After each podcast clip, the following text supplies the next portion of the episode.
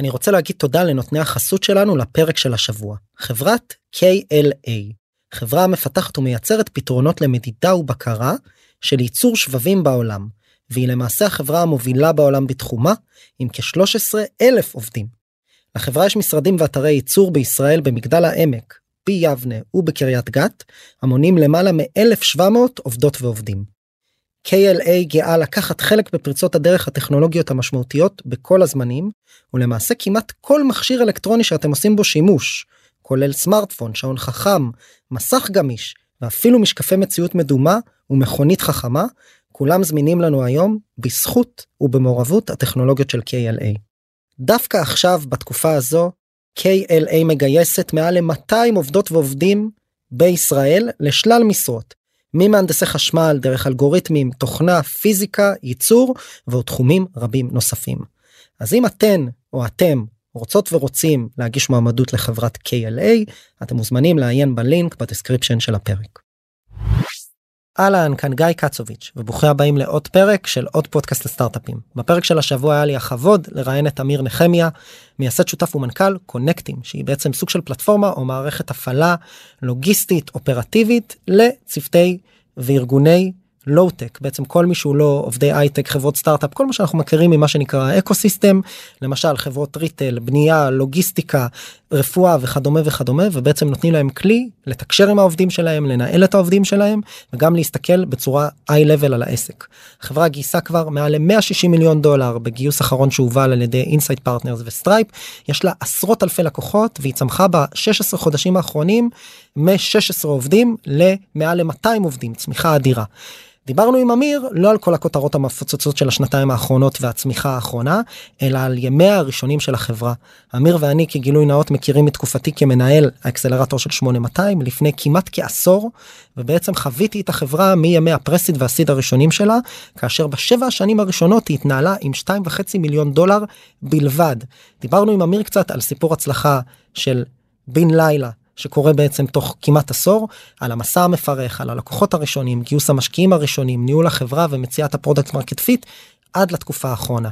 פרק חובה בעיניי מרתק לשמוע את המסע של אמיר ואת הפרספקטיבה שלו על איך בונים חברה על העמידות והאיתנות שלו ושל מנכ"לים אחרים אגב שאנחנו מדברים עליהם בפרק שבנו חברות מאוד גדולות וקצת על האמת במרכאות של מאחורי הקלעים של איך בונים חברה גדולה מאוד ממליץ לכן ולכם להאזין ואם נהנתם תשתפו שתהיה האזנה נעימה. עוד פודקאסט? עוד פודקאסט. עוד פודקאסט לסטארט-אפים.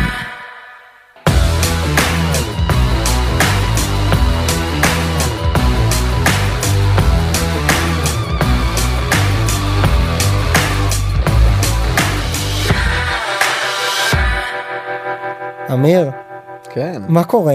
וואלה מצוין, מה רע? זה מצחיק כי כאילו לא נפגשנו לדעתי קרוב ל... לא עשור אבל נגיד חמש שבע שנים כמה? נכון, שבע שנים? נכון. ובשנייה שנכנסת פה בלדלת בסטודיו זה מרגיש כאילו מעולם לא לא נפרדנו. לחלוטין. קודם כל היום יש את הרשתות החברתיות איך נראה אותך כמעט כל יום אתה יודע קשה לפספס. ואתה אמרת שגם אתה מצליח לראות אני עוקב אחרי לייפת קונקטים זה היה זה היה עוד לפני עוד לפני הסיבוב האחרון אני התחלתי לעקוב היו כמה חבר'ה זה אתה יודע דרכך אז אז, אז אמיר.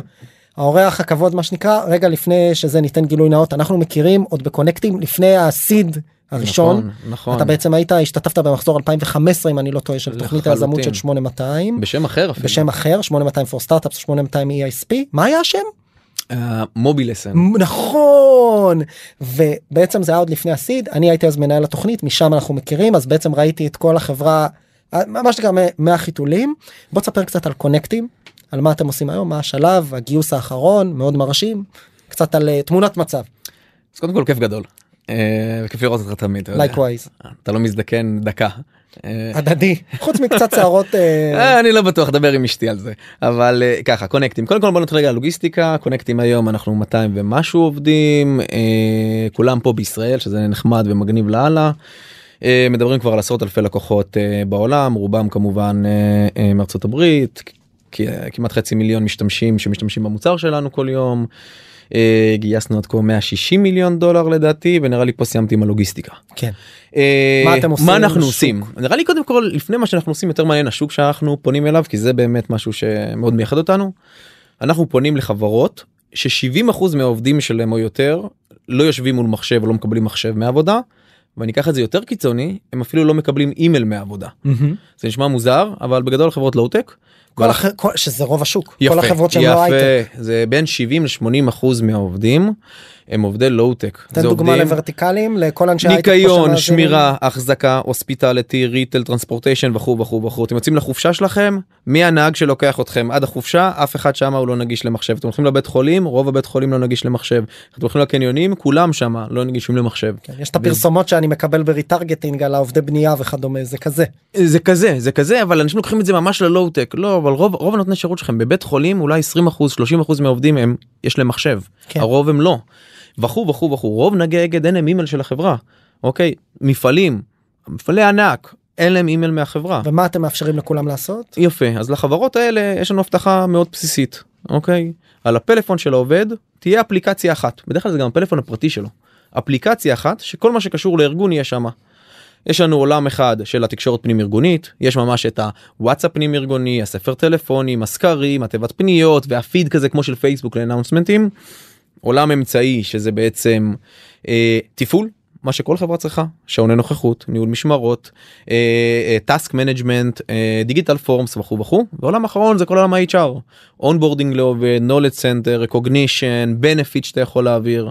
כלומר לעובד הזה יש אפליקציה אחת על הפלאפון ששם הוא עושה הכל ולהנהלה פעם ראשונה שהם יכולים להגיע לכל עובד ועובד. בקליק. לא בקבוצת וואטסאפ בקליק, ולא בקליק ב... להגיע לכל עובד ועובד והכל מדיד פתאום. אתה יודע כן. זה כמו הפכנו אתה יודע, מלחמת העולם השנייה אה, מלחמת לבנון השנייה אמרו שהפכו את הגנרלים למסכים כן זה קורה הרבה פעמים לחברות שאנחנו עובדים בהם כן פתאום הכל מדיד יודעים מי עשה למה כמה איך איפה הבעיות רואים את הכל ומי שלא מכיר את העולם הזה צריך להבין.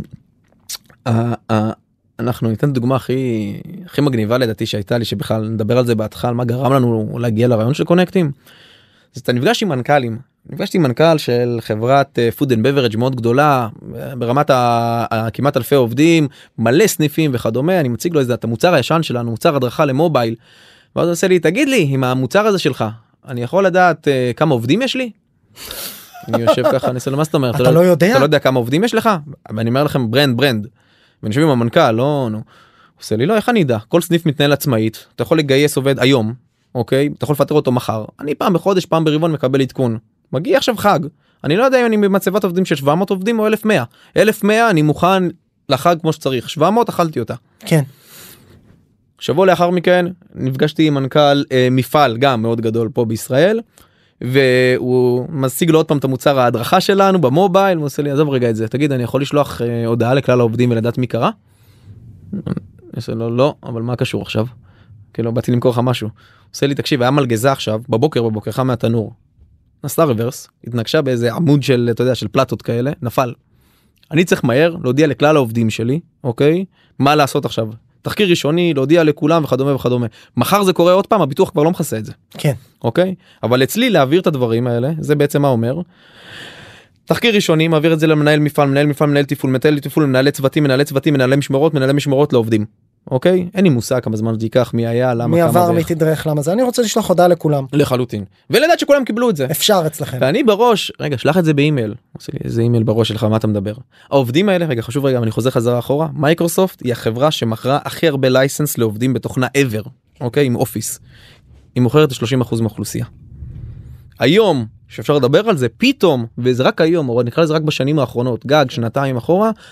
השוק הזה של ה-70% מהעובדים מתחיל להיפתח לאט לאט לטכנולוגיה. כל. העסקים שיש בהם. הרבה אופרציה הרבה לוגיסטיקה הרבה אנשי שטח לאו דווקא סוכני מכירות אלא בעצם אתה יודע מה שנקרא the real world כל מה שהוא לא כל מה שהוא לא. תוכנה SaaSית כל מה שהוא לא Slack. רשתות חברתיות חומרה וכדומה. לחלוטין אני יכול להגיד לך נדבר גם על זה על המשקיעים בכלל בהתחלה וגם אני אני לא מגיע מהעולם הזה. למה לא משתמשים ב-Slack יש monday יש למה באימייל? שזה ב-basis שתכף נדבר עליו כן. על אה, זה שבאו אליך וזה. אז גייסתם את הסיבוב האחרון מ-Insight כמה הוא היה בערך? ממה ש- Insight ו-Stripes אה, 120 מיליון דולר. 120 מיליון דולר. ועד אז אני זוכר שאמרת לי גייסתם כמה? שלושה מיליון? אה, לא באותה באותו שנה גייסנו 120 ו-37 ולפני ה-37 גייסנו. זה היה מיליון עם extension extension extension שתיים וחצי במשך מיליון עם כמעט. extension extension שתיים וחצי שתיים אה, נקודה חמש מיליון דולר במשך שבע שנים? משהו כזה כן. במשך שבע שנים. נכון נכון. אז אני רוצה לדבר על זה. תספר רגע את הסיפור אה, אני שם את זה ככה בנקודה כדי שכל המאזינות והמאזינים שמקימים סטארט-אפ או גייסו שיבינו את המשמעות של המסע של 7 שנים על 2.5 מיליון דולר לפני שאתה מתפוצץ עם Insight ומה שנקרא אתה נהיה הצלחה בן לילה שקרתה בתוך עשור. סבבה אני מקווה שב-control מרוצים מה, מה-catch phrase הזה ואני רוצה שנייה באמת אה, אה, אולי לדבר על הסיפור שסיפרת לי עם אה, נמרוד ואז משם על המסע ספר לי את תחילת הדרך. אוקיי אה, אז אני אתחיל טיפה מתחילת הדרך ואז אני אגיע לנמרוד יאללה. כדי שיהיה אפשר להבין את זה אז אה, שהתחלנו בכלל את החברה הגעתי לגיוס כסף הראשוני בזה שבעצם היה לנו כבר לקוחות זה היה באמת לפני הרבה זמן אתה יודע לפני כל הרעש הגדול על גיוסי כספים אתה רואה וכדומה. 2014-2015. אני אקרא לזה אפילו כן תחילת 2014 גייסנו מיליון דולר seed round זה היה גיוס ענק אז לתקופה הזאת זה היה וואו.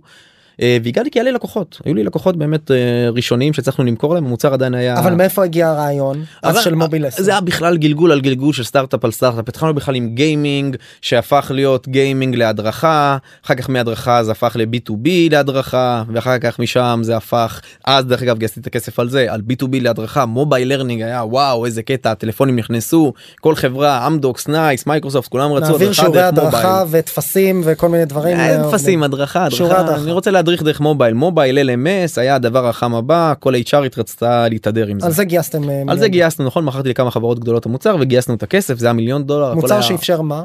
להדריך את העובדים דרך מובייל. אני עכשיו שולח את וידאו? אה, וידאו quizים אה, וכו' וכו'.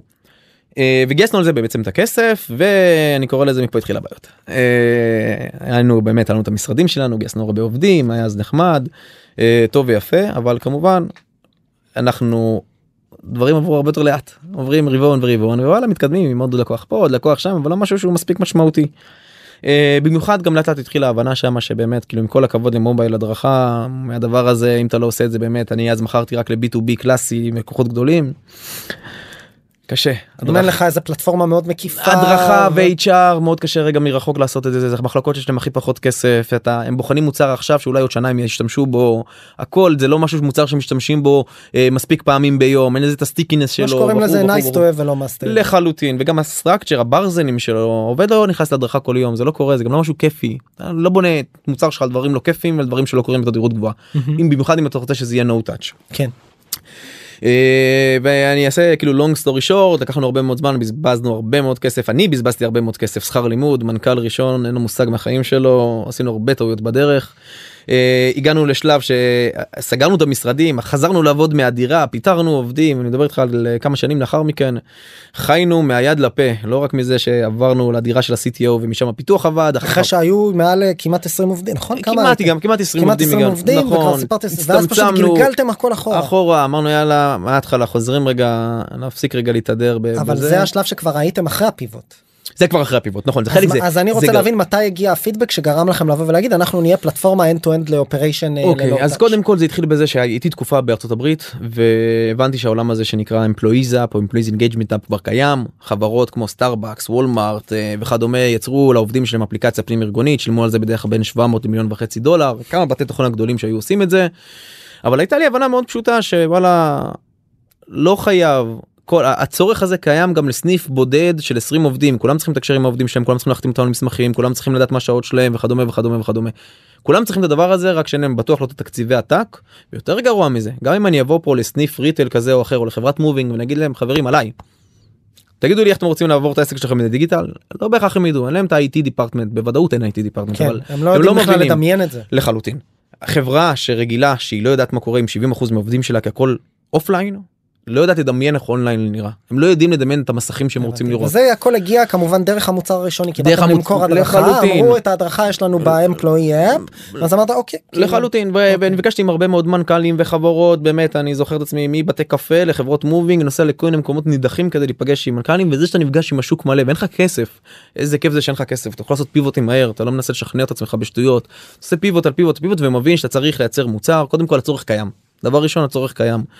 דיברתי עם Walmart דיברתי עם MGM Grand דיברתי עם כל החברה האלה אתה מבין שזה מוצר שהם צריכים אותו. אבל כשאתה מדבר גם עם העסק הקטן הבודד של חמישה עובדים עשרה עובדים גם הוא צריך אותו. אוקיי. רק אתה מראה פער תרבותי. ופה הייתה לנו הבנה שאת אותו מוצר הזה של ה-employees app צריך להוריד אותו שיהיה נחלת הכלל מה שנקרא. שיהיה לכולם כולם צריכים אותו רק צריך לגשר על הפער על הכסף ועל ה-know-how. מהמם. ובאמת להפוך את המוצר הזה ל-commodity וזה באמת הפיבוט שהבנו שצריכים לעשות. ואז נכנסים למתודולוגיות של no touch. חייב מוצר שאנשים יודעים לדמיין אותו מראש שיש להם את הצורך לא צריך לשכנע אותם שהשימושיות בו היא גבוהה שבאמת ב-14 יום אתה, אתה יודע שאתה רוצה אותו ואתה רוצה לשלם עליו כי אני צריך אותו לעכשיו לא לעוד חצי שנה. כן. והבנו ש training לבד לא מצליח להחזיק חייב גם ops בדבר הזה ו ops לבד לא חייב להחזיק training communication בדבר הזה וכו' וכו' וכו' ומפה הבנו את גודל המשימה שלקחנו על עצמנו בטעות הכל פה קורה בטעות אוקיי בטעות והרבה מאוד מזל הבנו שאוקיי אנחנו צריכים להיות האפליקציה הזאת שעושה הכל מהכל. כן, מערכת. הפעלה לאנשי. לואו-טק. לפ- לחלוטין הרבה משתמשים במערכת הפעלה אז אני פוחד להשתמש במילה הזאת לא, לא. OS וזה אבל כן. אבל- ובהקשר הזה דיברת פתחת קצת על הנושא של משקיעים על בהקשר של הגיוס מאינסייט של ה-30 כן. פלוס אה, 120 שהגיעו בשנתיים האחרונות אחרי שבע שנים ריצה ואמרת הרבה מהפידבקים שקיבלנו לאורך הדרך זה למה הם לא משתמשים בסלאק לחלוטין. למה הם לא משתמשים באימייל אז איך אתה באת בתקופה שבה בעצם זה עוד לא היה common knowledge וחינכת שוק. אני אז- לא מדבר על הגיוס אני מדבר על ה- על השוק עצמו. על השוק עצמו אז uh, אני אתחיל רגע בזה שאנחנו לא חנכנו את השוק ובתור סטארט-אפ אתה לא יכול לחנך את השוק בטוח לא סטארט-אפ קטן מארלוזרוב שבקושי יש לו כסף לשלם משכורות uh, במשך חצי שנה. Uh, אנחנו כאילו קופצים רגע לסוף אבל אני חושב שאחד מההצלחות של קונקטים בשנתיים האחרונות באמת הצמיחה שהיא היא- היא מטאורית. בטוח זה לא בגלל העיניים הכחולות שלי וכמו שאתה רואה עיניים כחולות זה פשוט בגלל שהשוק הולך לכיוון הנכון. היה לנו הנחות יסוד שאנחנו טיימינג לקחנו. וגם אה, קצת מזל. טיפה. הרבה מזל הרבה הרבה מזל באותו מידה זה יכול לקחת עוד שנתיים והיינו מתים כבר אנחנו אנחנו תקופה חשוב להבין חיינו מהיד לפה כל חודש לדעתי איך אני חי את החודש לאחר מכן היינו ממש יושבים ומלקטים את כל דולר מלקוחות היה לנו הכנסות from day one כדי להגיע לדבר הזה. אבל דברים הסתדרו פתאום הרבה מהנחות יסוד הסתדרו ובעצם גרמו לצמיחה שלנו לקרות בעצם השוק לאט לאט נפתח כל החסמים אתה יודע הייתי נפגש עם קרנות הון סיכון או בכלל משקיעים אז קודם כל בוא נחזור רגע לבייס כולם כן. היו אומרים רגע יש סלק למה צריך את זה אנשים לא, לא הבינו לא התחברו לבעיה. ולא רק שהם לא התחברו לבעיה הם אמרו די השקעתי כבר במאה כמוכם אי אפשר למכור ללואו-טק ניסינו עשיתי לא עושה את הטעות הזאת עוד פעם במיוחד שאתה מגיע לגדולים יש להם אתה יודע עבר של מאות חברות נכון. שניסו ולא אנטי הצליחו. פורטפוליו או מה שנקרא פורטפוליו. קיים ש... ניסינו ניסינו לא הצליחו אי אפשר כאילו כן. חבל ראינו אותך אתה לא מצליח למה כי אי אפשר לעשות והם צדקו הם באמת צדקו קשה למכור תוכנה לשוק הזה קשה למכור no touch לשוק הזה. וחשוב רגע להבין הרבה מאוד לעומת תוכנות אחרות בשוק זה שוק שיש חסם רציני hard stop על המחיר של התוכנה. אתה מדבר על עובדים הרבה פעמים שהם שכר מינימום ולא רק שהם שכר מינימום אתה יכול לגייס את העובד רק לאירוע אם זה איבנטים לשבוע מלצר. לחלוטין. אני לא יכול להשקיע בו כל כך הרבה כסף בטוח לא להדרכה בטוח לא לעכשיו אפילו אתה יודע איקס דולרים בגבוה נראה לי לא הגיוני. תחשבו היום כאילו קחו את זה לקרקע חברות ניקיון היום תשימו לב שלא נותנים מדים לעובדים כבר הם נותנים איזה ג'קט קטן למה כי אז לא צריך לדאוג למדי קיץ וחורף. הרווחים הם כל כך נמוכים שאתה לא יכול לקחת מחיר מאוד גבוה אתה לא יכול לקחת מחיר יותר גבוה זה אומר שכל המערכת חייבת להיות no touch אתה לא יכול אנשי מכירות אתה לא יכול אנשי הטמעה אתה לא יכול להדריך את העובדים.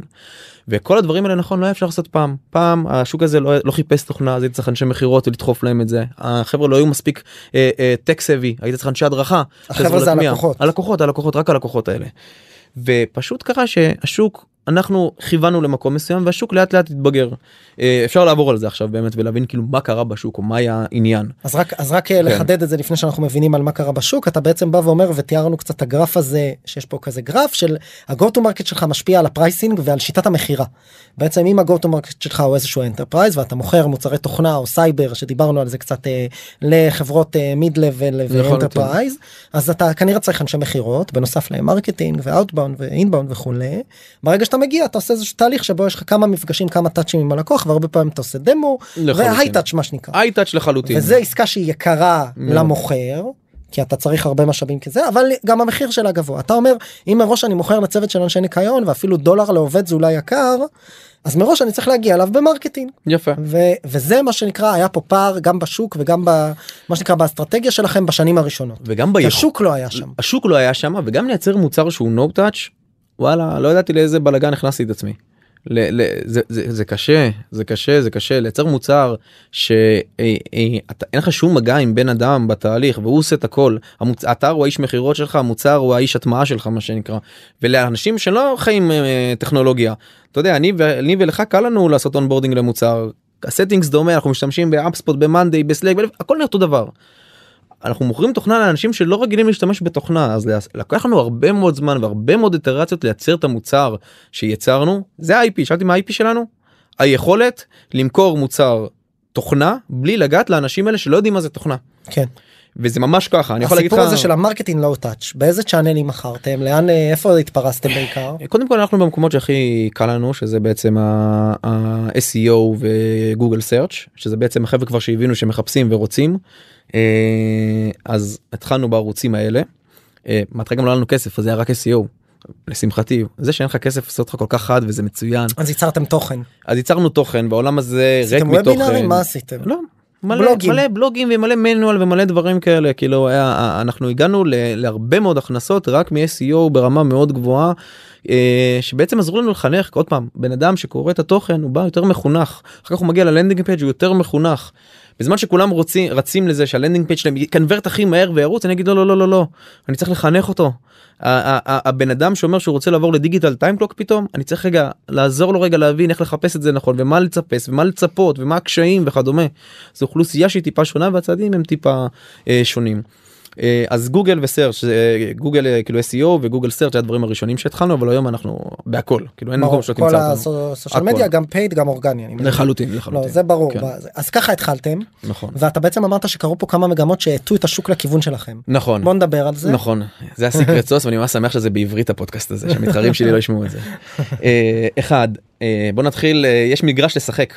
אה, לפני 4-5 שנים אה, הרבה ישראלים לא מכירים את זה אבל המחיר של אה, סלולר בארצות הברית היה מאוד יקר מאוד יקר ברמת המאות דולרים והיית משלם גם על per אתה יודע consumption של האפליקציה עובדים לא היו מוכנים להוריד אפליקציה של החברה בלי שתקבל על זה כסף. blocker רציני אי אפשר לעבור אותו. לפני שנתיים וקצת ממש וקצת המחירים השתנו עדיין מאוד יקר אבל השתנו לחלוטין. היום כבר לעובד אמריקאי אין בעיה להוריד אפליקציה של החברה לפלאפון שלו עוד פעם פלאפון הפרטי. שתיים אני זוכר את עצמי ממש literally יורד עם מנכ"לים לחדר עובדים או לחדר rest כזה כדי להציג לו שלעובדים שלו יש פלאפון חכם לקח זמן עד שהמנהלים הבינו וגם עד שהפלאפונים החכמים באמת חדרו. ועוד פעם אנחנו מדברים תחשבו על מישהו שעל האימיגרנט הזה שהגיע אתמול עכשיו אה, ממקסיקו ואני צריך לסמוך שיש לו פלאפון חכם. כן באיזה חברת אה, באיזה סניף של אה, לפ- מקדונלדס או של לח- איזה ריטל. לחלוטין ולא יודע מה ל- לגינון. אוקיי והיום לכולם יש. היום לכולם יש היום לכולם יש אתה לא יכול לקנות כמעט ולא כלומר זה- החסמים האלה שהם היו חסמים אתה יודע זה, זה, זה בלוק אי אפשר לעבור אותו נפתחו. אם אין טלפון חכם אין יפה, אפליקציות. יפה לכולם יש את זה אנחנו גם לא אמרנו את זה ואני אגיד קונקטים משרתת מעל 200 ורטיקלים אוקיי ואנחנו משרתים חברות מחמישה עובדים עד 20 אלף עובדים כן. אוקיי אז אז קודם כל כן יש משחק עכשיו אפשר לשחק אין, אין לי חסם של של של אינפרסטרקצ'ר מה שנקרא. דבר שני אתה זוכר את המשפט שאמרתי לך שחבר'ה לא היו טכנולוגים מספיק גם העובדים וגם המנהלים לא היו טכנולוגים וזה הגיוני מי שהמחשב היחידי שיש לו זה בבית וגם שם אם אתה לא משחק יותר מדי אתה לא באמת טכנולוג. נכון. חבר'ה היו לא טכנולוגים והיה מאוד קשה למכור להם תוכנה או גם בשבילם להבין גם את היכולות של תוכנה. ואז פייסבוק יצא ואינסטגרם יצא וטוויטר יצא. הכל בטלפונים וכל- החכמים. בטלפונים החכמים. בתשתית שמאפשרת את זה אז כולנו נהיינו היום אה. סוג של אה, בול. כמו הילדים של פעם שהיו מנגנים על המחשב כמו פסנתר. לחלוטין. ישר יודעים לס- בזכות. מרק צוקרברג אני יכול להגיד שכל בן אדם מתחת לגיל 55 תזרום איתי יודע להתנהל באפליקציה. אוקיי סבתא שלי שלא יודעת להדליק מחשב יודעת לקבל תמונות של הנכדים בוואטסאפ. אוטומטית חינכו לי את כל האוכלוסייה מה שאמרו שפעם אתה צריך לשלם כסף כדי שמישהו ידריך אותם הנה אני לא צריך יותר כי כבר מישהו עשה לי את זה. כן. דבר נוסף וזה מדהים זה הדור החדש של המנהלים. המנהלים החדשים בני 30 עד 40 לא מתכוונים לעבוד כמו ההורים שלהם.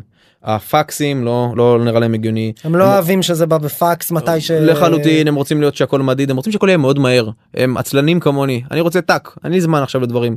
אתה, אני מזכיר לך שפעם כדי לדעת כמה כסף יש לך בעו"ש היית צריך או להתקשר לבנק או ללכת לכספומט. כן. היום כולנו הכל מהר. כן, שם אה, שם משתמש סיסמה ו... יפה היום אתה מנהל את העסק ב, ב, אה, הם רגילים בחיים הפרטיים שלהם להתנהל דרך אובר ודרך אפליקציות פתאום הם מגיעים לעסק שלהם והכל אה, אה, ישן אז הם מחפשים כבר הם לבד מנסים לחפש דברים שהכל יעבוד הרבה יותר שיוציאו מהר אותם מה... לחלוטין. זה לא אני אומר לך לגוגל טרנד העולמות שאנחנו רצים אליהם צמחו בערך פי 3 פי 4 בשנה כל פעם. וזה מחיפושים בשנים האחרונות. בשנים לא האחרונות האחרון, לא לא לא שנתיים, בשנים שלוש, ארבע. לחלוטין לחלוטין באמת אוקיי. זה לחלוטין וזה חשוב זה שנים האחרונות כאילו הרבה דברים אה זה obvious זה לא obvious לפני חמש שנים זה לא היה obvious לפני חמש שנים שהיו מסתכלים עלינו אומרים הנה בגלל זה אתם לא מצליחים זה לא obvious. בגלל זה אתם לא מצליחים לגייס. בגלל זה אתם אה, מגייסים בול, 2.5 מיליון דולר בקושי. ומתחננים לאנשים. אוקיי. אה, ודבר אחרון רגולציות עכשיו לאט לאט יותר ויותר רגולציות מחייבות להיות פרי עובד אני חייב לשתף עם העובד שלי את השעות שלו אני לא יכול להגיד לו זה מה שעשית אני חייב להחתים אותו על מסמכים מסוימים אני חייב להיות מדיד אני חייב לשמור מסמכים אחורה דיגיטציה של דברים. כל הדברים האלה גורמים לזה שהשוק כל יום כל יום אה, נפתח משתכלל. כן אני תמיד אומר לחבר'ה שלי כל יום זה יום טוב לקונקטים הפלאפונים יותר חכמים האינטרנט יותר מהיר הדור נהיה יותר יותר חכם ומתוחכם ויש לנו עוד רגולציה שדוחפת להיות פרי עובד. כל יום יותר טוב יום יום. יותר טוב לקונקטים. אני יכול. אני יכול להגיד לך שנה שעברה צמחנו כמעט ב-400 אחוז וזה לא בגלל העבודה שעשינו היינו 27 עובדים. אוקיי? ועכשיו אתם מעל 200. 214 אז משהו בתוך כזה. פחות משנתיים. ב-16 חודשים מ-20 ומשהו עובדים ל-200 200, ומשהו עובדים. אנחנו נדבר על זה נשאיר על זה double click. וזה בגלל עדיין לא לא היה לי צוות marketing עדיין היינו מעט מאוד אנשים היינו איזה שלושה ארבעה אנשים בצוות marketing הצמיחה זה בגלל שהשוק הולך לכיוון הזה פשוט לשמחתנו הרבה מאוד מזל אנחנו נמצאים במקום במקום הנכון עם מוצר שיודע לקלוט את החברה האלה. אז אני אז אני רוצה לשים פה נקודה ואז אנחנו נדבר קצת על שלבי הצמיחה של השנתיים כן. האחרונות על השבע שנים האלה. אני דיברתי על זה קצת ב... לפני הפרק כי אנחנו מכירים וזה אמרתי לך אוף רקורד אני עכשיו אגיד כן. את זה און רקורד. בוא נכי סליחה על הצרפתית יש לך כאלה ביצים בסדר אה, לרוץ שבע שנים עם שתיים וחצי מיליון דולר אחרי שהיית אצל כל הקרנות ושמעת לא אלף פעם. מה מה איך אתה שומר על הנחישות הזו לאורך תקופה כל כך ארוכה ואני רק אשים פה כוכבית וגם על זה קצת דיברנו שהרבה מאוד מהחברות הגדולות פה זה כאילו לא מדובר כי כולנו רואים את כל הכותרות בעיתונים על הכסף בתקופה האחרונה שהוא היה כסף קל ואנחנו קצת זה עולה בפרקים האחרונים סוף סוף לקרוא לילד בשמו ש- על המלך שהוא עירום שרוב החברות או הרבה מהחברות שכולנו מכירים כחברות הגדולות היוניקורנים הגדולים monday הבאנו לפה כן. את אבי אייל מאנטרה וזה גם ערן התראיין כאן הרבה אתה יודע Similar AppsFlyer כל מיני חברות הם בהתחלה לא היו. טריוויאליות טריוויאליות ורצו המון שנים על מעט כסף ועברו הרבה תהפוכות לפני שהם נהיו ההצלחה הגדולה שאנחנו מכירים אותה היום. אז קצת על ה mindset שהוביל אותך בתקופה הזו. אוקיי, אז, אז אני ואם אתחיל, אתה רוצה להתייחס גם למגמה. אז, אז אני אתחיל קודם כל ב... נראה לי אחרי שאתה באמת אה, מפסיק רגע לקרוא עיתונים וחושב שהכל מאוד זוהר ואתה באמת לומד את השוק ואחד מהדברים שתמיד עשיתי זה להיפגש עם כמה שיותר אנשים אתה מבין שזה משחק של במינימום 10 שנים אם לא יותר ואני את כל הדוגמאות שאמרת זה בדיוק זה. שאתה מכיר את הסיפורים גם על לפני ועל לפני לפני שהם אה, היו זוהרים הסיפורים של הבאמת. בול עם הזיורים שלפני שה- שהיזמים התחלפו המוצר ישתנה הלוגו ישתנה הכל ישתנה ורק אז פתאום אה עכשיו קוראים לי לא יודע תבחר את השם כן אתה מכיר את הסיפורים האלה לעומק ואתה מבין שזה מסלול ארוך. אה, אחרי שאתה מבין מסלול ארוך צריך להיות מוכן לזה אני אתה יודע בעברי הצבאי הייתי שבע שנים אה, בצבא שמונה שנים כמעט ב- מקורס חובלים אני רגיל למסלולים של אה, יחסית ארוכים. אתה יודע אתה מקבל להיות קצין מחלקה אחרי כמעט ארבע שנים חמש שנים אתה עד אז רק בפרפריישן. אני בנוי למסלולים ארוכים אני לא מצפה שדברים יהיו מהיום למחר. אני כן לשמחתי גם גם באתי במקום יחסית נוח אני אחרי קבע ארוך הצלחתי לעשות עוד תואר שני תוך כדי הצבא אז הרגשתי שוואלה יש לי זמן. אני לא ממהר אני לא שיט שיט שיט מה לא יקרה. מחפש תואר עכשיו לא מחפש תואר אני כבר כאילו בזמן שחברים שלי אולי סיימו תואר ראשון הייתי כבר בתואר שני. ויחסית הצלחתי לצבור הרבה מאוד כסף כי אתה בקבע הרבה מאוד זמן ואתה הייתי בצולות אתה מתחת למים אין לך מה לבזבז אז אה, מה שנקרא בתקופות האלה אני היה לך חסכונות שיחזיקו אותך כמה שנים שהחזיקו אותי מה זה החזיקו אותי אני פרמתי כל אה, פנסיה קרן השתלמות הכל כדי לחיות ולסבור את הדבר הזה ו... ולא לוותר כאילו ה- לא להיכשל ולא רצון לוותר קדימה. אה, ואני אגיד עוד משהו אתה אתה פוגש את הלקוחות אתה מבין את בצדקת הדרך כאילו זה לא שאתה עושה משהו ולא מצליח אתה רואה שאתה מבין את הבעיה לעומק ואתה פוגש לקוחות אז אתה מבין שאוקיי הפתרון קיים אני פשוט לא שם. כן כאילו זה לא שאני בניתי משהו והשוק לא רוצה אותו אתה מצליח להבין את הפיין כן דיברתם צריך להבין עם הפיין. לקוחות. כל הזמן שוב צריך להגיד המגמות שקרו בשוק כן בשנתיים שלוש האחרונות שינו את הפרספקטיבה. הקושי היה לייצר no touch אם הייתי פוגש כל לקוח תמיד הייתי מצליח למכור לו Mm. תמיד הצלחתי למכור ללקוחות אבל האם זה scalable לא פה הבעיה הבנתי אז זה הפער בין העלות go to market שלך ל... לחלוטין מה אתה, אתה בא למנכ"ל של מפעל ואתה אומר לו תגיד אני יודע להגיד לך כמה עובדים יש לך אני יודע להגיד אה, אה, אה, בדיוק מי עשה מה כמה למה אני סוגר ידעו. לך את הכל העובד אה, במקום להזמין הסעות עכשיו אתה יודע להגיד שהוא צריך הסעה כי יש לו משמרת בערב במקום לעשות טלפון ולחכות חמש דקות קליק. הוא לוחץ קליק בום כולם רוצים שיהיה להם נוח העובדים האלה הם בדיוק כמונו כולם רוצים שהחיים שלהם יהיו יותר נוחים. מי רוצה לעבור חצי מפעל כדי לעשות אה, אה, clock in עם האצבע שלו אם הוא יכול כבר בכניסה למפעל לעשות קליק ונגמר הסיפור כן. אם אתה עוזר כולם רוצים את זה. אני רוצה לשים נקודה כאן ולדבר על השנתיים שלוש האחרונות כן. שלבי הצמיחה. קצת באופן כללי שנייה על מה קורה בשוק עשיתם סיבובים יחסית משמעותיים סיבוב כן. מאוד גדול עם Insight שהם פה מאוד פעילים והשקיעו בהרבה מהחברות שראיינו עכשיו בשוק אנחנו רואים איזה רגיעה זה פוגש אתכם איפשהו אה, קודם כל בוודאות זה פוגש כלומר אה, אנחנו כל פעם מחדש אה, מחשבים אני קורא לזה בודקים את כל הנחות יסוד ובודקים שהכיוון הוא נכון. אני כן אגיד שרגיל גם פה המזל תפס אותנו בצורה טובה אנחנו ציפינו שמשהו כזה יקרה. אה, ועשינו סיבוב גיוס בציפייה שכנראה השוק משהו יתקרר בו מתישהו כי זה לא היה הגיוני היה ברור לכולם שזה לא הגיוני אה, ואנחנו לא חמדנים אז לא אמרנו יאללה בוא נחכה עוד טיפה ואז נראה אנחנו גייסנו את הסיבוב האחרון שרוב הכסף מהסיבוב הקודם עוד היה בבנק שלנו. כאילו אפילו היה לנו דיונים ב board רגע מה צריכים את זה בוא נחכה עוד טיפה כאילו הכל טוב אתם צומחים מטורף הכסף עוד בבנק למה צריך לעשות את זה. ובדיוק האמירה שאנחנו בתור מישהו שחווה תקופות קשות ואתה יודע אני קורא לזה חבר'ה של bootstrap הבינו אתה לא לוקח אה, סיכונים אתה לא לא מעניין אותי מה המשקיעים אומרים או מה הכסף תמיד קיים או מה שזה לא יהיה אתה רוצה את הביטחונות שלך תמיד. אז באמת יצאנו לגיוס לשמחתנו היינו לנו תוצאות מאוד טובות אז היה לנו באמת אה, אפשרויות טובות אפשרויות מדהימות באמת היה לנו אפשרויות מדהימות מדהימות מדהימות ובחרנו כמובן גם לא את האפשרות הכי מדהימה את האפשרות הכי נכונה לנו בתהליך הזה. מה זה אומר אה, עוד פעם שנייה ש- ברמת. המשמעות בלי לדבר רעה על אפשרויות אחרות לא, יותר לא, לא, לא ברמת זה איך אני לא, לא, מאפטם אפשרויות אני אגיד בדיוק עוד פעם אני בכוונה חוזר רגע לסטארט-אפים שיודעים מה זה קשיים. אתה יודע שיכול להיות קשיים אז אתה רוצה לראות אנשים שיודעים להתמודד עם קשיים אתה בוחר משקיע אתה רוצה לדעת שהוא הוא במטריאל שלך. אוקיי הוא, הוא מבין קושי הוא מבין אותך לעומק יש לך ריליישנשיפ אני יכול להגיד לך קיבלנו טרם שיטים הרבה יותר יפים ממה שקיבלנו קיבלנו טרם אתה שיטים אומר מאוד לא יפים. אפטמנו לשווי וכסף לחלוטין לא אני אמרתי אני רוצה בכלל לעבוד איתו אני רוצה שיהיה מסביב לשולחן שלי. במקרה ויהיה נפילה איפה הוא יהיה. אנחנו עושים שטויות אנחנו משנים דברים כל שני וחמישי אנחנו מתגאים ביכולת שלנו לשנות pricing לשנות מתודולוגיה לשנות מהר מאוד אני, אני אנחנו מאפטמים לזה. האם אנחנו צריכים מישהו בדקנו כמה זמן לוקח לקרן לקבל החלטות. בדקנו את הפוליטיקה הפנימית ויש מלא פוליטיקות פנימיות בתוך הכל. מי, אין לי פוליטיקה בחברה אני רוצה להביא פוליטיקה מבחוץ. אז בחרנו את מי שבאמת אנחנו אומרים שוואלה בא לי לצאת איתו לבירה ובא לי להתייעץ איתו וכדומה וכדומה. ושהוא מבין את המסע הארוך ואת ה- לחלוטין ויש לו את אותו vision וכדומה אני יכול להגיד לך מי שלא. עשה לי due diligence ותפר לי את התחת אני לא רציתי לקחת אותו. אמרתי אתה לא יודע מי אני בכלל מה אתה משקיע בי מה אתה מביא לי צ'ק כזה גדול. הבנתי ובהקשר הזה זה מעניין כי היה לנו פה באחד הפרקים הקודמים דיברנו עם ינאי אורון מ Vertex בדיוק על הגיוס במצב הנוכחי ואנחנו רואים את זה גם עם יזמים אחרים שאומרים את זה אגב הרבה מהם במסלול ההצלחה אומרים לא לאפטם אה, לשווי ולדי. זאת אומרת, לחלוטין. אז אתה אומר לא לקחנו את הדילים הכי הרבה economics אלא את הדילים השותפים הכי טובים. לחלוטין. מי אתה רוצה אתה אתה יודע זה זה זה יותר מנישואים הדבר הזה. מי אתה רוצה לדבר איתו מי אתה רוצה מי אתה חושב שמבין אותך מי אתה רוצה להתייעץ מי אתה רוצה שיהיה איתך בבוץ אחר כך בדברים האלה כי ברור לכולם שזה לא תמיד honeymoon. יופי שעכשיו הולך לנו פגז. אולי עוד שנתיים לא. לא יודע מה לא. יהיה אז? בדיוק אני רוצה להכין את עצמי תמיד למצב אני אתה יודע אה, אתה משקיע אני כבר אני קורא לזה בעשור עוד מעט בעולמות האלה זה החיים שלי. אני רוצה שיהיה לי כיף. שיהיה לי כיף בחברה שיהיה לי כיף בבורדים שיהיה לי כיף בהכל ואני כאילו כיף זה זה, זה משהו רדוד אבל זה. למה אני אשקיע אני משקיע אתה יודע 24 7 המוח שלך כל היום חושב על הדברים האלה אני רוצה שיהיה לי סביבת עבודה ש... שאני פורח בה ולא לי ולעובדים אני תמיד יודע יש לי משפט שאני אומר ל- לעובדים שלי ביום שלא לי כיף פה אני הראשון שילך. אתה מביא אנשים מוכשרים אתה, אתה משקיע כל כך הרבה אתה צריך שיהיה לך מקום שטוב לך. זה לא כולם אה, רוב האנשים ש- שעובדים איתנו מה זה רוב? כמעט כולם הם אנשים שיכולים לעשות מה שהם רוצים בחיים הם מוכשרים בטירוף יש להם פוטנציאל אדיר. צריך לתת להם סיבה לקום בבוקר וזה מתחיל מלמעלה. לא ברור, רק ההנהלה גם ברור, המשקיעים ובעלי ברור המניות. ברור. יש שינוי בגוברננס? כשנכנס כסף כזה משקיעים כאלה אתם עכשיו פתאום אה, מדווחים יותר מדווח- גדלתם לשווי גדול לפחות על הנייר לפי הסיבוב האחרון. זה משפיע קצת על התפיסה שלך כמנכ"ל את, ה, את התפקיד שלך את היום יום שלך? ברור כל יום אתה יודע כל יום אתה מנכ"ל חדש. כל יום אתה מנכ"ל חדש ואני צריך אה, ללמוד מחדש איך אני מצליח להחזיק את הדבר הזה אם בכלל. יש הבדל בין לנהל 26 אנשים או ארבעה כשעשיתם גלגול אחורה ברור, לבין 200 ברור ברור זה שונה לחלוטין ואני חושב שכאילו קח שאלתי מה הקושי הכי הכי קשה בסטארט-אפ.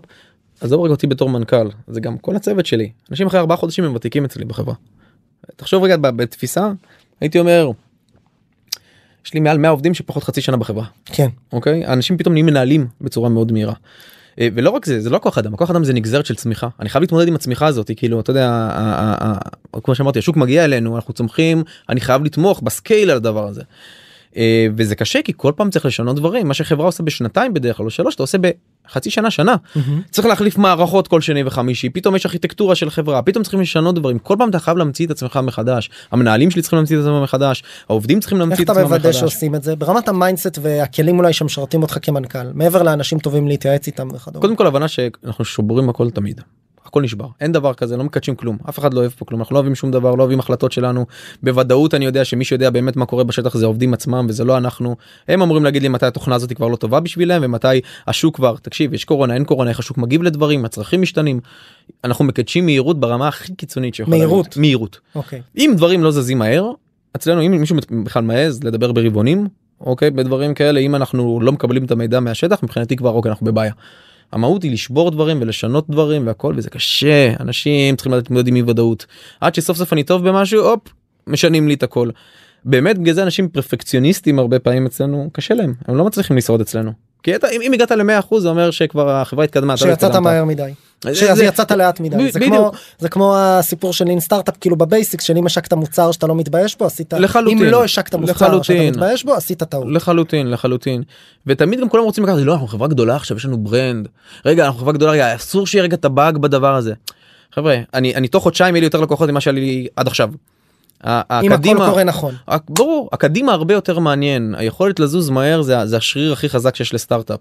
אתה מתחרה בחברות שיש להם הרבה יותר כסף הרבה יותר אנשים הרבה יותר הכל הדבר היחידי שיש לך זה מהירות. אני תמיד אומר עד שהם יקבעו את הפגישה אתה אמור להוציא את זה ל production כבר.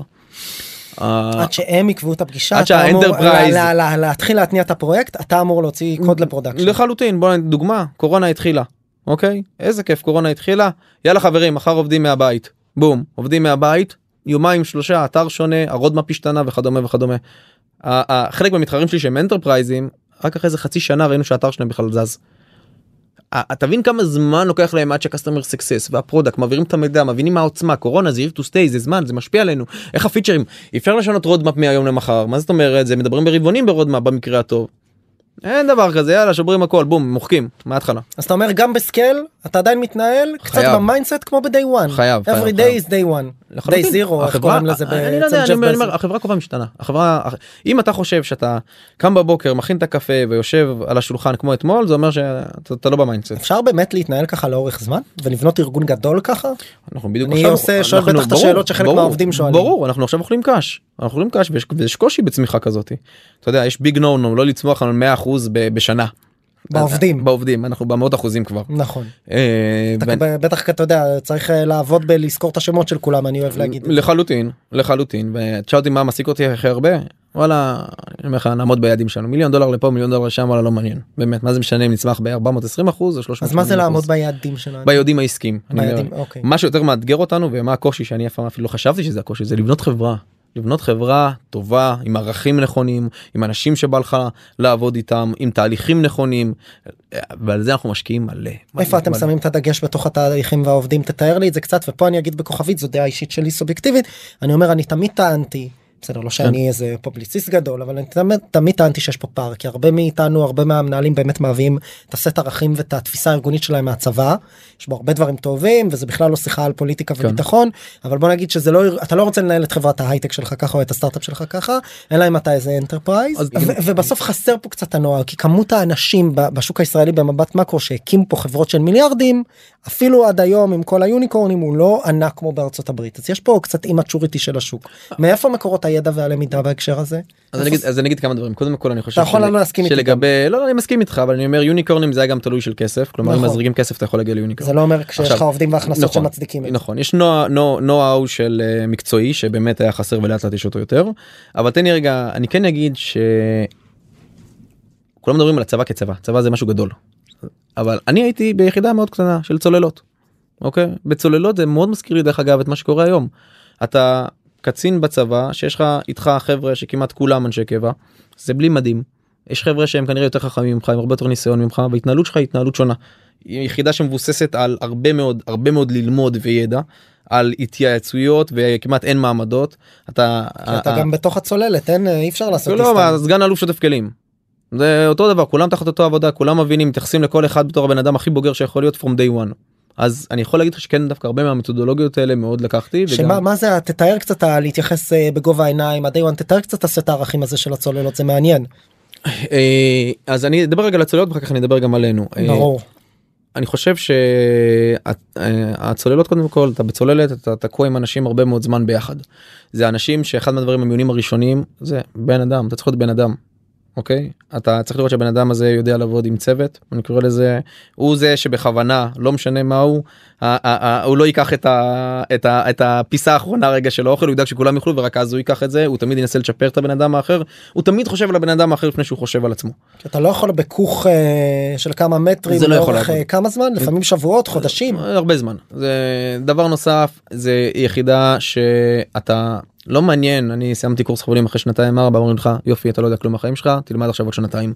ואתה לומד מאחרון החיילים עד שלאט לאט אתה מתקדם בהגדרת תפקיד וכולם צריכים ללמוד. אתה כל היום לומד אתה חייב להשתפר. אתה עובר מבחנים מאוד קשים כל פעם. אתה אומר אני כבר שלוש שנים בצבא אני כבר ארבע שנים בצבא. עדיין אתה חייב לעבור מבחנים. דרך אגב מה שאנחנו עושים גם היום אצלנו. אתה כל הזמן עובר מבחנים ובוחנים אותך. המקצועיות הרצון להתמקצע הרצון ללמוד זה משהו שמניע.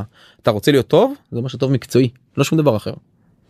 אה, דבר נוסף אין לך שום כלי שאני קורא לזה צבא משתמש בו שהוא פיקודי אין אין, אין, אין כמעט אין לא אין הטלת פקודה מה אין. הטלת פקודה אין אני משאיר אותך שבת זה לא קורה כלום זה לא אין, אין, אין, זה לא קיים בכלל זה לא בסמנטיקה זה לא יכול לעשות את הדבר הזה העובד יישאר שבת אם הוא לבד הבין שהוא לא התמקצע מספיק או שהוא לא עושים את ההחזקות שלו או לא יודע מה. זה הציפייה. וכשאתה מביא את המתודולוגיות האלה גם לעולם שאתה וזה אני חושב שזה נכון. כיף בעולמות הסטארט-אפ אתה יכול לגייס אנשים מטורפים אנשים עם פוטנציאל מטורף עם ערכים מאוד מאוד חשובים תן להם פשוט לפרוח. אנחנו מאוד מאוד יש לנו כמה ערכים שאנחנו מקפידים אותם מקפידים עליהם בטירוף זה זה הרעיון עבודה. אנחנו מגייסים מלא אנשים בלי ניסיון. רוב העובדים אצלנו בלי ניסיון דרך אגב ג'וניורים ג'וניורים לחלוטין לא אה, רק אה, בפיתוח. לא רק בפיתוח ב- ב- בהכל ההפך אני מרגיש דווקא שאנשים עם ניסיון יש לי יותר קשה לי איתם כי הם לא יכולים לזוז מהר אתה יודע בן אדם עם ניסיון הנה ככה עושים את זה. ככה עושים חייב סיילס פורס אני אני ככה זה אני חייב עוד חמישה אנשים. הם הגמישות המחשבתית שלהם לא מספיק מהירה והם לא יודעים לרוץ מספיק מהר למה כי הם רגילים מהחברה הקודמת אבל החברה הקודמת שלהם לא צמחה 400 אחוז. הם לא היו בשלבים האלה בהכרח. דווקא החבר'ה שהשריר החזק אצלם זה hard work רצון ללמוד אה, רצון להיות אדפטיבי להבין שאפשר לשבור הכל זה מי שמצליח לשרוד אצלנו ופורח אצלנו בצורה מאוד חזקה. אה, אבל אנחנו עדיין הרבה פעמים הרעיונות שלנו זה רעיון קודם כל אישיותי רוב האנשים נופלים אצלנו לא על מקצועי בכלל נופלים על אישיותי נופלים על זה איך ש... את- איך אתם מוודאים את הפרסונה הזו אתם עושים אה, מה אתם משתמשים בכלים פסיכולוגיים במה? לא כלום קודם כל ברמה מאוד פשוטה אנחנו מאמינים כאילו הקורות חיים שלך פחות מעניינים אותי אבל מעניין אותי אני אסתכל על כל ההיסטוריה שלך. תן לי לראות שפעלת לפי הערכים האלה בכל המסלול. שאנחנו נראה שזה אנשים שיודעים שרואים שבחיים שלהם הם לקחו סיכונים שיש להם אי ודאות אנחנו יודעים שהם היו בהארד וורק לאורך הרבה מאוד תפקידים שהם עשו שהם לא פחדו מהצטיינות שבחו וכו' וכו' אני רוצה לראות שההיסטוריה שלך מדברת עליך אל תגידי שאתה הארד וורק תן לי לראות בהיסטוריה שלך לבד. אני לא צריך שתביא לי את זה. היית תן דוגמה אוקיי. היית עכשיו באגוז אוקיי? אה, אה, תקופה מסוימת אז אני יודע כנראה hard work הוא יודע מה זה. כאילו הוא כנראה עשה את זה קודם כל ממוטיבציה פנימית. אף אחד לא הבטיח לו מדליה בסוף אף אחד לא הבטיח לו כסף בסוף. הוא היה לו כיף להיות בשטח 100 או לא יודע איך לקרוא לזה ולקבל בעיטות לבטן כי משהו הניע אותו. אני לא צריך שום מבחן כדי שיגיד לי כדי שהוא עשה את הדבר הזה. עולה חדש שהגיע והתמודד שנה וחצי אם להיות פה לבד. אם להיות פה לבד אני יודע שהוא יודע להתמודד עם אי ודאות אני מחפש את הדברים האלה. כולם אצלנו יודעים לחפש את הדברים האלה. דבר נוסף אנחנו לא מאמינים ברעיונות עבודה. כאילו אחרי שעשינו את כל הדבר הזה יש לך שלושה חודשים שלושה חודשים שכל שבוע אנחנו תבוא לנסות. כל שבוע אנחנו מקבלים דיווח לכל עובד ועובד איפה הוא נמצא בערכים שלו. ממש אפס אגו ארד וורק סלף מוטיב ציון. שתיים. מה הפוקוס שלו לשבוע הבא אתם עושים את הציונים דרך קונקטים? מה זה משתמשים בקונקטים? לא האמת היא לא אוקיי. לא זה- אה, מהסיבה הפשוטה שיש שם יותר מדי דברים שיכולים להיות פתוחים לכולם אז פה זה דברים שאנחנו יכולים זה רגישים. כאילו קונקטים היא יותר פתוחה. נכון קונקטים דרך אגב אנחנו משתמשים בקונקטים אנחנו מתנהלים בתוך קונקטים יש מלא סטארט-אפים דרך אגב שמשתמשים בקונקטים אבל זה לא אוקיי. אה, לא השוק שלנו אבל אני אחזור רגע לעניין הזה אנחנו גם בוחנים איך אתה משתפר בשלושה חודשים הקרובים Mm. כי לא מעניין אותנו רוצים לראות שהשיפור בין שבוע לשבוע הוא משמעותי בין חודש לחודש הוא משמעותי. האחוז פיטורים שלנו בשלושה חודשים הראשונים הוא יחסית גבוה. אבל אם עברת את השלושה חודשים הסיכויים הם כמעט אפסיים כלומר זה אומר שאתה ממש כאילו אנשים שאנחנו מעריצים אותם. ומאיפה אתם מוצאים אנשים שהם אה, ככה ג'וניורים פשוט אה, אתה אומר זה יותר קל כי אתם לא מכוונים לניסיון. לחלוטין. לחלוטין בוא מבחינתי תהיה לא יודע מה מנהל מלון לפני זה או ת, לא יודע מה אה, שיהיה לך חברת אה, עגלות תעשה מה תראה לי שבא לך להצליח בא לך להיות טוב בא לך ל... להיות בליגת האלופות. אתה יודע אני תמיד אה, חברה שתומכת ב-400 אחוז זה זה מקביל לליגת האלופות מבחינתי כאילו זה לא זה לא אותה חברה אנחנו כן. כבר שנה שנייה כמעט ב-400 אחוז והשנה הזאת אולי נגיע לעוד איזה 300 ומשהו אחוז. מהמם. אתה חייב לבוא במנטליות הזאת אתה לא יכול להיות לשחק בליגת ה... ב... לחפש שאני קורא לזה שחקן של ליגה לאומית ורוצה לשחק בליגת האלופות. יש הרבה יותר אימונים יש מנטליות אחרת אתה צריך להגיד כן וואלה אני לא יכול לצאת כל ערב וואלה אני לא. זה מנטליות אחרת כן mindset אחר. mindset אחר.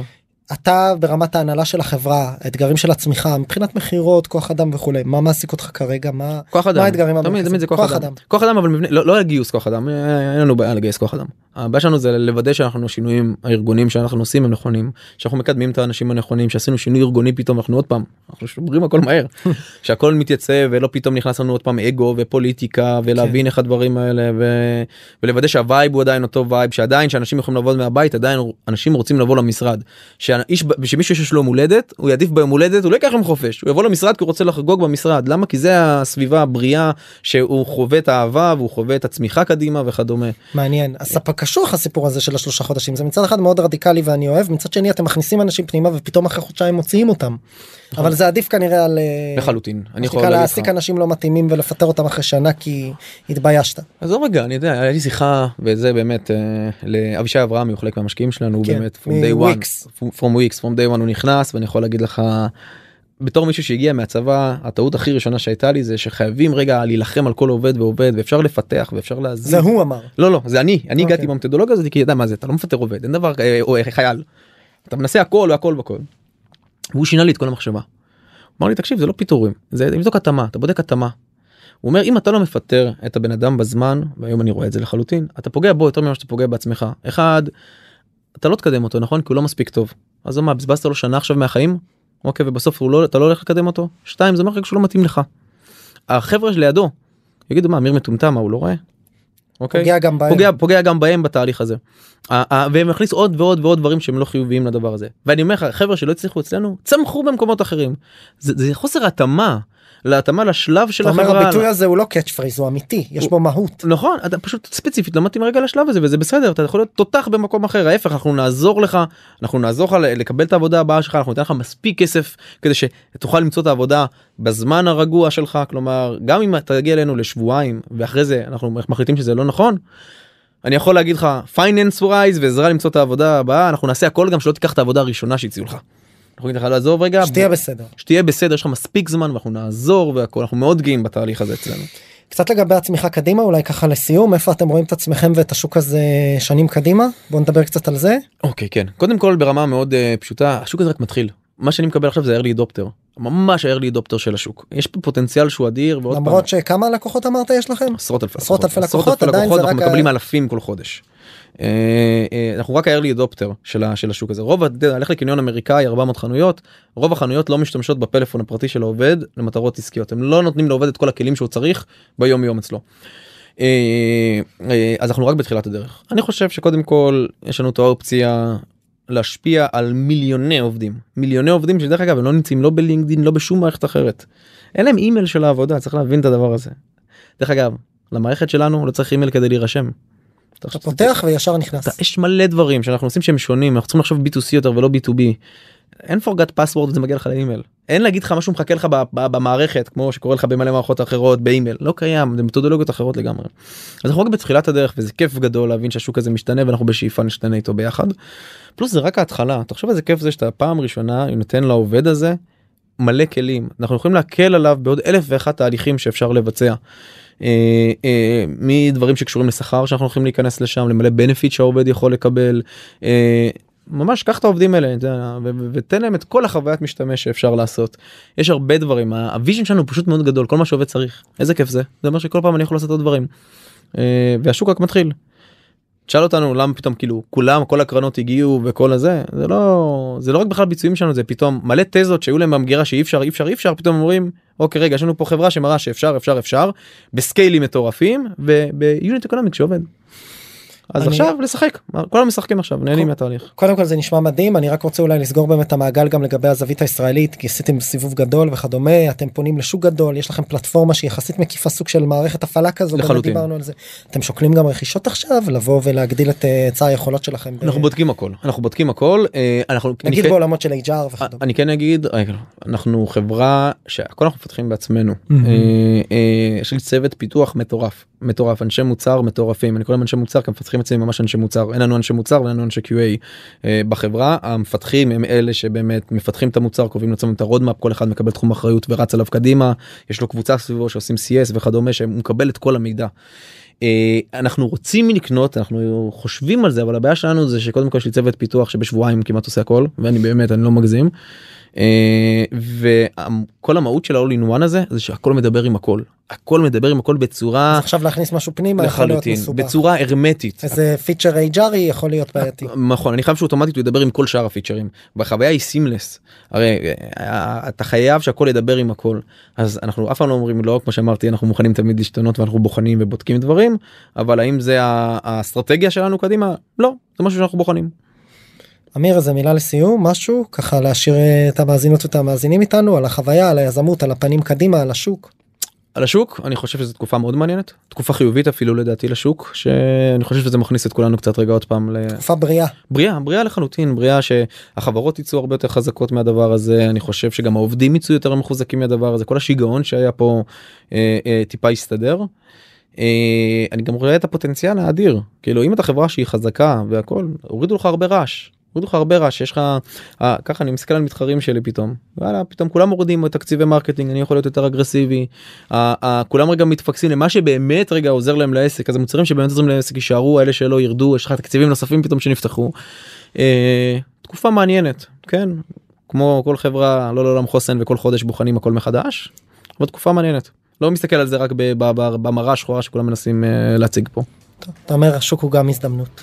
תמיד. אמיר המון המון תודה מאוד מאוד נהניתי תודה רבה כיף גדול כיף להתראות אחרי 7-8 שנים. עד לפעם הבאה. תודה רבה ביי ביי. חברות וחברים תודה רבה שנשארתם עד סוף הפרק והאזנתם לי. אני מקווה מאוד שהפרק העשיר אתכם ולימד אתכם משהו חדש ואם הרגשתם שלקחתם משהו מהפרק הזה אני ממש אשמח שתשתפו אותו ואת הפודקאסט בכלל כדי שעוד יזמות ויזמים בתחילת הדרך בישראל יוכלו ללמוד על איך להקים ולהתחיל את הסטארט-אפ שלהם. אם אתם רוצות ורוצים לשמוע עוד פרקים אני מזמין אתכם להירשם למעקב כל הלינקים למעקב אחרי הפודקאסט שלנו מופיע ב description וכמובן אתם מוזמנים לפנות אליי או בלינקדאין או באינסטגרם ולספר לי איך נהניתם מהפרק ומה למדתם, או סתם לכל בקשה ותהייה, גם הלינקים האלה מופיעים אצלנו בפודקאסט. תודה רבה ונתראה בפרק הבא.